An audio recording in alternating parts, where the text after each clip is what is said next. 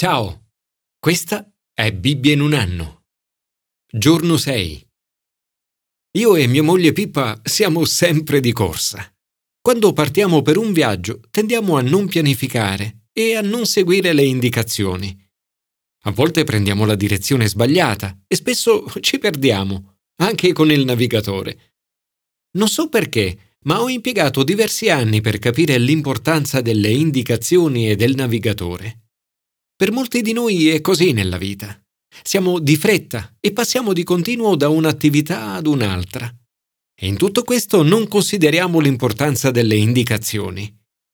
Ogni giorno Dio ci dà indicazioni, ci guida nelle cose che facciamo. Indicazioni per vivere nella sua benedizione, per portare benedizione agli altri. Commento ai sapienziali. Iniziare la giornata in attesa di indicazioni. Avere delle buone indicazioni in un viaggio è importante e il momento migliore per raccogliere queste informazioni è all'inizio del viaggio, prima di partire. In questo salmo troviamo un esempio illuminante di come iniziare la giornata, ogni giorno. Sii attento alla voce del mio grido. Al mattino ascolta la mia voce. Al mattino ti espongo la mia richiesta e resto in attesa. Davide al mattino attende le indicazioni di Dio. Iniziare la giornata presentando a Dio le nostre richieste è qualcosa di emozionante, può trasformare le nostre giornate. Ed è bello rimanere in attesa delle sue indicazioni. Signore, oggi pongo le mie richieste alla tua presenza e attendo indicazioni. Guidami, o oh Signore stendi su di me la tua protezione, circondami con la tua grazia, sia per me come uno scudo. Commento al Nuovo Testamento. Seguire le indicazioni di Gesù. Quando viaggi in auto non puoi fare di testa tua. Ci sono delle indicazioni da seguire e delle regole da rispettare. Le indicazioni di Gesù nel discorso della montagna sono come un codice stradale per una vita di benedizioni. Le indicazioni di Gesù richiedono radicalità nelle circostanze, nei pensieri, nel parlare o nell'agire. Gesù ci invita ad essere radicali. Le nostre parole dovrebbero essere sempre di benedizione e non di rancore. Non dovremmo mai usare parole di rancore contro i nostri fratelli e sorelle, perché le parole hanno il potere di uccidere, ma anche il potere di generare vita. Ogni giorno abbiamo la possibilità di generare vita attraverso le parole di saggezza, incoraggiamento e benedizione. Siamo chiamati a fare di tutto per portare benedizione nel mondo, e non solo ai nostri amici, ma anche ai nostri nemici. Se ci ricordiamo che un nostro amico ha qualcosa contro di noi, dovremmo andargli incontro e cercare di fare pace. Allo stesso modo, se incontriamo un avversario, dovremmo andare verso di lui e fare il primo passo, fare pace con lui. Dovremmo sempre cercare di tenere sotto controllo i nostri occhi e il nostro cuore. Se lasciamo che questi vengano corrotti, invece di essere benedizione per gli altri, tutto di noi potrebbe risentirne e diventare corrotto. Dovremmo agire sempre in modo radicale.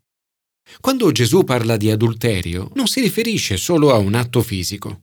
Chiunque guarda una donna per desiderarla ha già commesso adulterio con lei nel proprio cuore. È come se dicesse non credere che sia sufficiente evitare il gesto fisico. Il tuo cuore può essere corrotto più velocemente del tuo corpo. Quegli sguardi che nessuno vede sono già un inizio di corruzione del tuo cuore. Gesù parla dello sguardo come inizio dell'adulterio. Per evitare certe situazioni siamo chiamati a fare passi radicali. Come dice Giobbe, ho stretto un patto con i miei occhi di non fissare lo sguardo su una vergine. Il matrimonio è un luogo di benedizione per gli sposi ma anche una fonte di benedizione per gli altri. Un dono che richiede fedeltà reciproca e radicale. Ma purtroppo a prevalere è a volte l'egoismo, la non donazione di sé, con conseguenze spesso drammatiche come la separazione. Gesù ci chiama a vivere una vita integra, radicale, nella quale diciamo quello che intendiamo ed intendiamo quello che diciamo. Sia invece il vostro parlare sì, sì, no, no. Il di più viene dal maligno. Benedire gli altri significa benedire anche coloro che ci fanno del male. Ma io vi dico di non opporvi al malvagio. Anzi, se uno ti dà uno schiaffo sulla guancia destra, tu porgigli anche l'altra. Da a chi ti chiede. Restituire il bene con il male è diabolico. Restituire il bene con il bene è umano. Restituire il male con il bene è la via di Gesù. Signore, aiutami quest'anno a seguire le tue indicazioni di vita e a portare benedizione ovunque io vada. Commento all'Antico Testamento fidarsi che Dio ci guiderà un passo alla volta.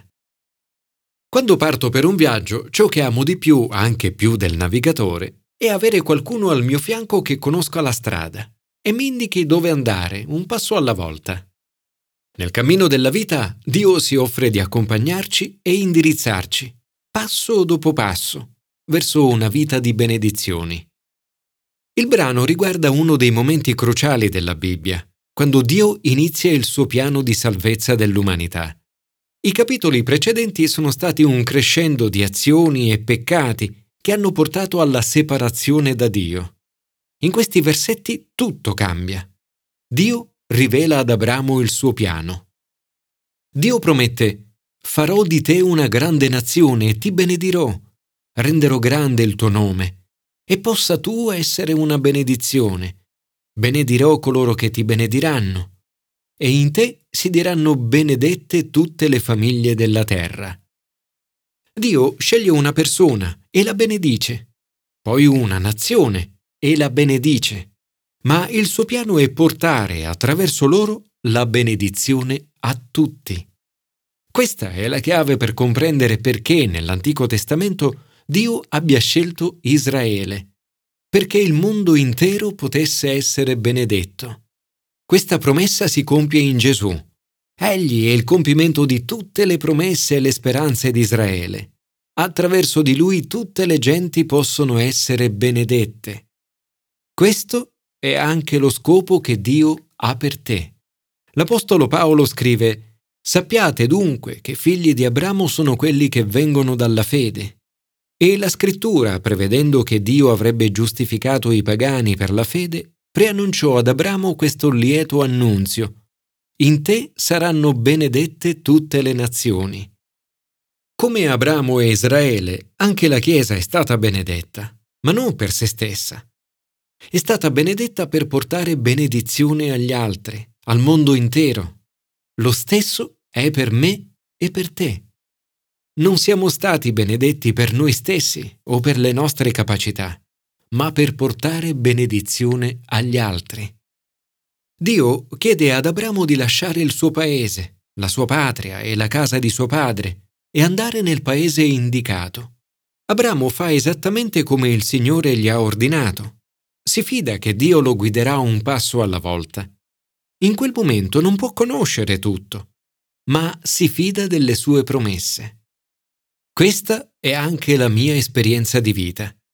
A volte Dio ci guida offrendoci indicazioni generali, altre accompagnandoci passo passo nei singoli aspetti della vita.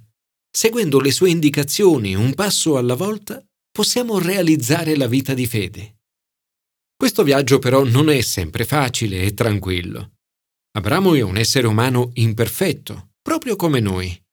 Dio lo benedice con una grande ricchezza e una donna molto avvenente. Ma in un atto di debolezza ed inganno anch'egli cade, mentendo al faraone riguardo a Sara sua moglie. Oppure come in occasione della lite tra i mandriani di Abram e i mandriani di Lot, dove Abramo decide di separarsi da suo nipote proseguendo lungo strade diverse. Qui non si tratta di un conflitto tra Abramo e Lot, ma tra i loro mandriani.